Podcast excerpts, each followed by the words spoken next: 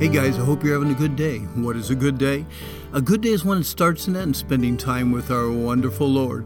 We're meditating on Jesus' Sermon on the Mount, a right side up attitude in an upside down world. We're looking at Matthew 6 33 through 34. Prioritize. First things first. If you knew that today was your last day on earth, would it make a difference in what you would do or how you would spend your time? Each of us are only one heartbeat or one twinkle of an eye from living another day on this earth. Seek ye first the kingdom of God and his righteousness, and all these things shall be added unto you. Take therefore no thought for the morrow, for the morrow shall take thought for the things of itself. Sufficient unto the day is the evil thereof. You know, God's word emphasizes the importance of today. In Psalm 118, 24, we read, This is the day which the Lord hath made. We will rejoice and be glad in it. And you've heard that many, many times on, on our podcast together. Well, James was probably thinking of Jesus' words, Take no thought of tomorrow, when he reminds us that our lives are no more than a morning mist that appears for a short time and then disappears when the sun rises. So for us to live today as if it were our last Jesus reminds us to prioritize. First things first. Making a list of priorities helps us to determine how to organize our day in a productive way and enables us to kindly say no thank you to the constant requests for others.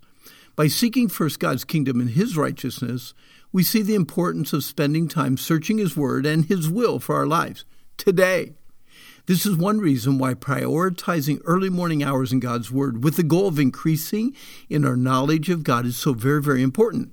What we call devotions is simply a block of unhurried and unhindered time devoted to God.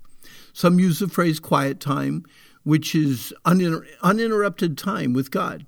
At camp, we love to use the phrase God and I time, which is just what it says time set aside for just me and God.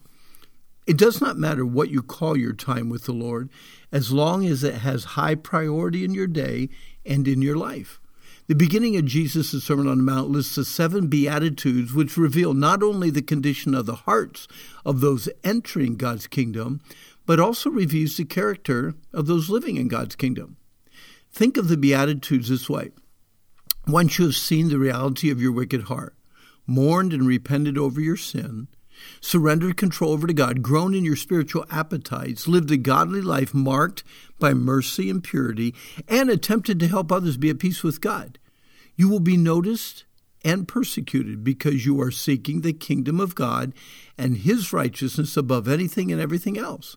Now, we realize that we have to eat and drink and be clothed and in our right minds as we live day to day. Now, Jesus reminds us that all things shall be added to you. What things? Well, we eat what we drink, what we wear. We naturally want to feel good and look good. Man was not made to be miserable. He definitely wants to be happy, even though he gets confused about what may bring true happiness. Would anyone want to be hungry and unattractive? No. What happens when the feel good, look good motivator of life takes over? Improper priorities become inappropriate loves, and we fall into the trap of loving and serving the creature more than the creator. Every sin is a misguided attempt for happiness.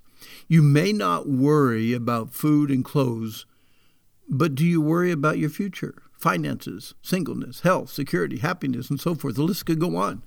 Seek ye first the kingdom of God. Search for areas in your life where God has been dethroned and you have taken over. Every worry, every fear, every satisfied lust, Every outburst of anger reveals a mini kingdom where you are king and God is not. How do we get our eyes off our own little kingdom of desires? Prioritize first things first. Prioritizing your early morning hours in God's Word.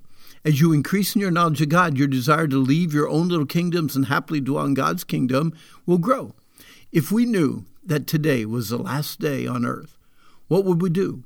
Remember, each of us are only one heartbeat or one twinkle of an eye away from eternity. This is the day the Lord has made. Let's be glad. Let's rejoice in it.